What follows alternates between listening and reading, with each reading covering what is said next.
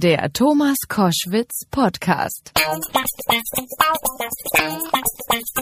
Vermutlich werdet ihr alle gedacht haben, was für eine gute Nachricht, als es hieß, dass äh, sowohl die amerikanischen Soldaten als auch äh, die englischen und die deutschen Soldaten wieder nach Hause können und endlich abziehen aus Afghanistan und äh, sich nicht mehr in Lebensgefahr befinden.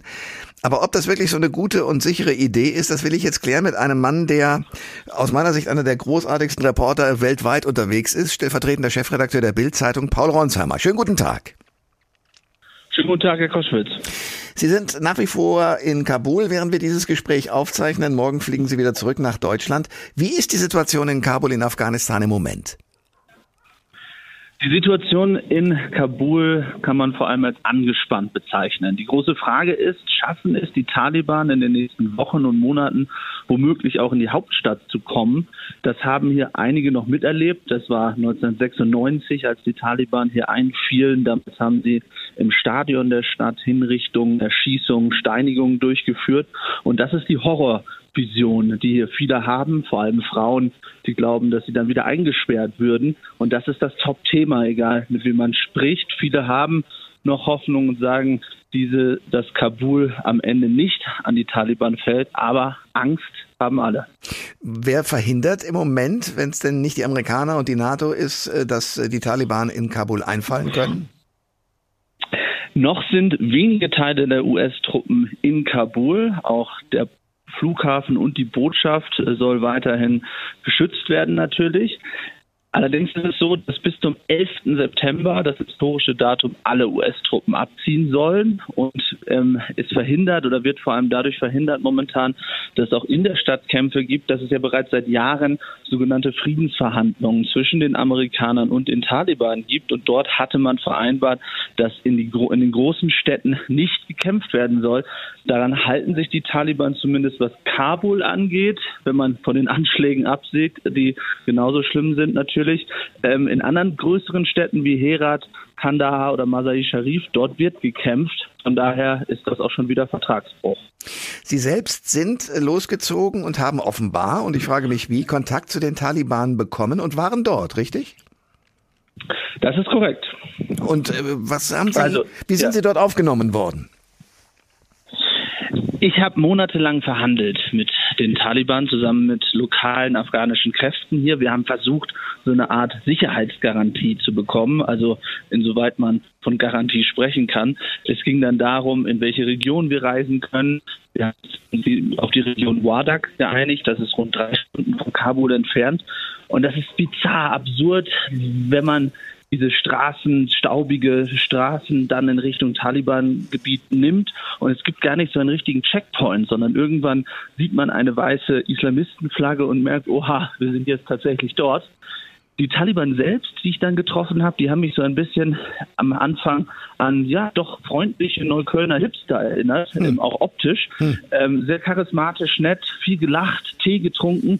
Aber dann als es darum ging, was diese Taliban wollen, was sie mit dem Land vorhaben, wie radikal sie sind, ähm, da ist mir klar geworden, ähm, dass das keine neuen Taliban sind, sondern dass sie genauso radikal sind. Diese 20 bis 27-Jährigen haben mir erzählt, dass sie nur gekämpft haben, um wieder den Scharia-Staat zu errichten, dass sie die Steinigungen vornehmen wollen, dass Schwule gesteinigt werden, dass Felswände auf sie fallen, dass Frauen nicht das Haus verlassen sollen. Das ist das Ziel, was sie haben. So haben sie mir das erklärt.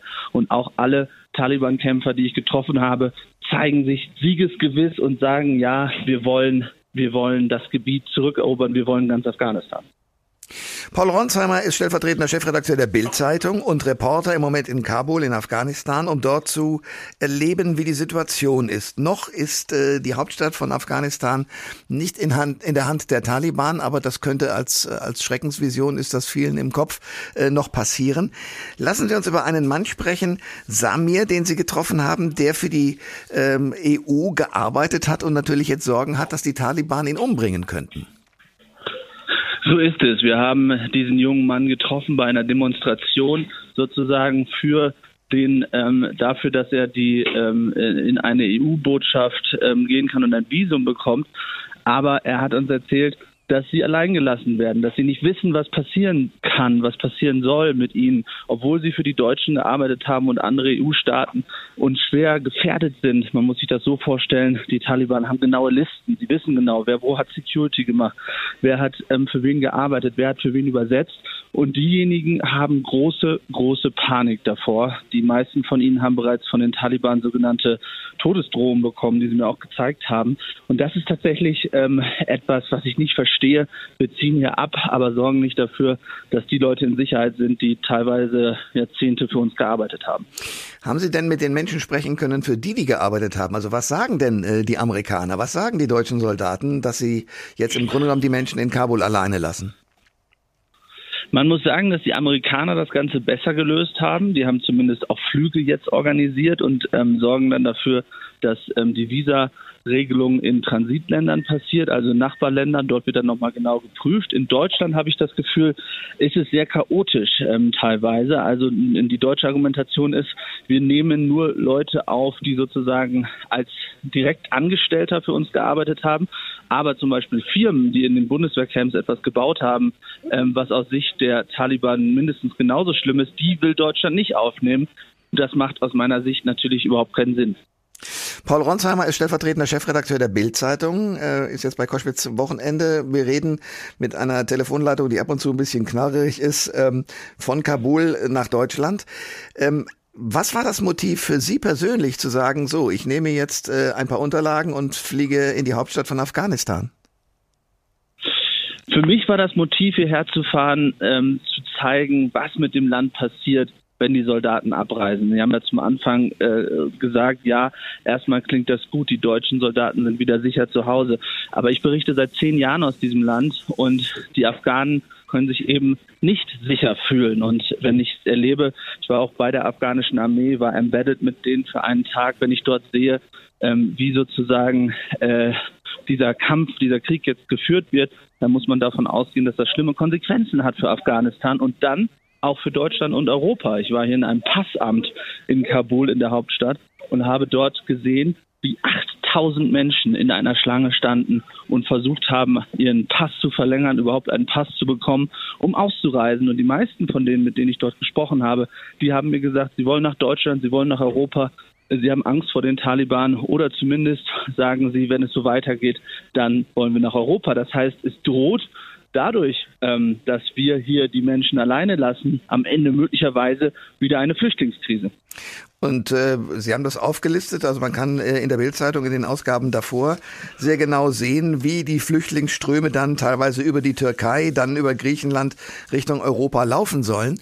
Äh, welche Zahlen haben Sie da inzwischen schon ermitteln können?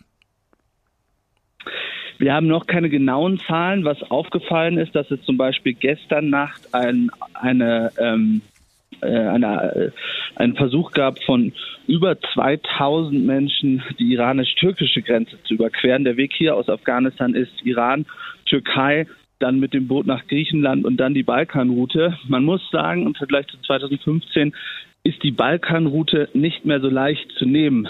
Das ist kostspieliger geworden, weil viele Grenzen dicht sind. Es ist nicht mehr so offen.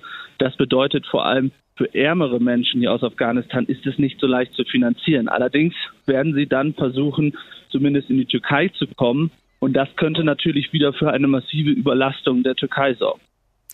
Paul Ronsheimer ist in Kabul, in der Hauptstadt von Afghanistan, als Reporter, stellvertretender Chefredakteur der Bild-Zeitung, berichtet seit langen Jahren darüber. Ich habe eine Zahl bei Ihnen in den Artikeln gefunden, die ist erschütternd. 20 Jahre Bundeswehreinsatz, 12,5 Milliarden Euro Kriegsausgaben, 59 tote deutsche Soldaten.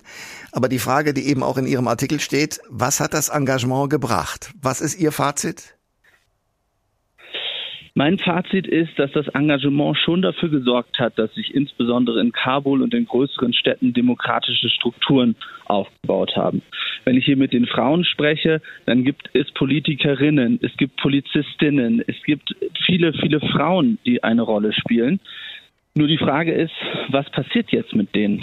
Und das ist das, was mir Sorgen bereitet. Deswegen halte ich auch den Komplettabzug persönlich für falsch. Ich glaube, wir hätten zumindest weiter dafür sorgen sollen, dass zumindest die Luftwaffe der Afghanen gestärkt bleibt, dass es Luftunterstützung gibt. Denn man sieht, wenn die Taliban wollen, finanziert und unterstützt durch Pakistan, ohne Pakistan wäre dieser Vormarsch nicht möglich, dann ist es für alle Menschen, die, ja, wie soll ich sagen, ein westliches Vorbild ähm, oder zumindest in, in, in Demokratie gedacht haben in den letzten Jahren, dann wird es für diejenigen sehr gefährlich.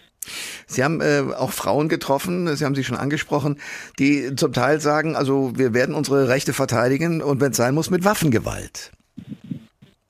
Es gibt Frauen, die bereits in Regionen posieren mit Waffen und sagen, wir verteidigen uns. Das ist jetzt wenig organisiert. Es ist anders als zum Beispiel ähm, bei den YPG-Kämpfern in Kurdistan, ähm, wo ähm, Teile, wo das Tradition hat, dass auch Frauen sozusagen als Soldaten an der Front sind.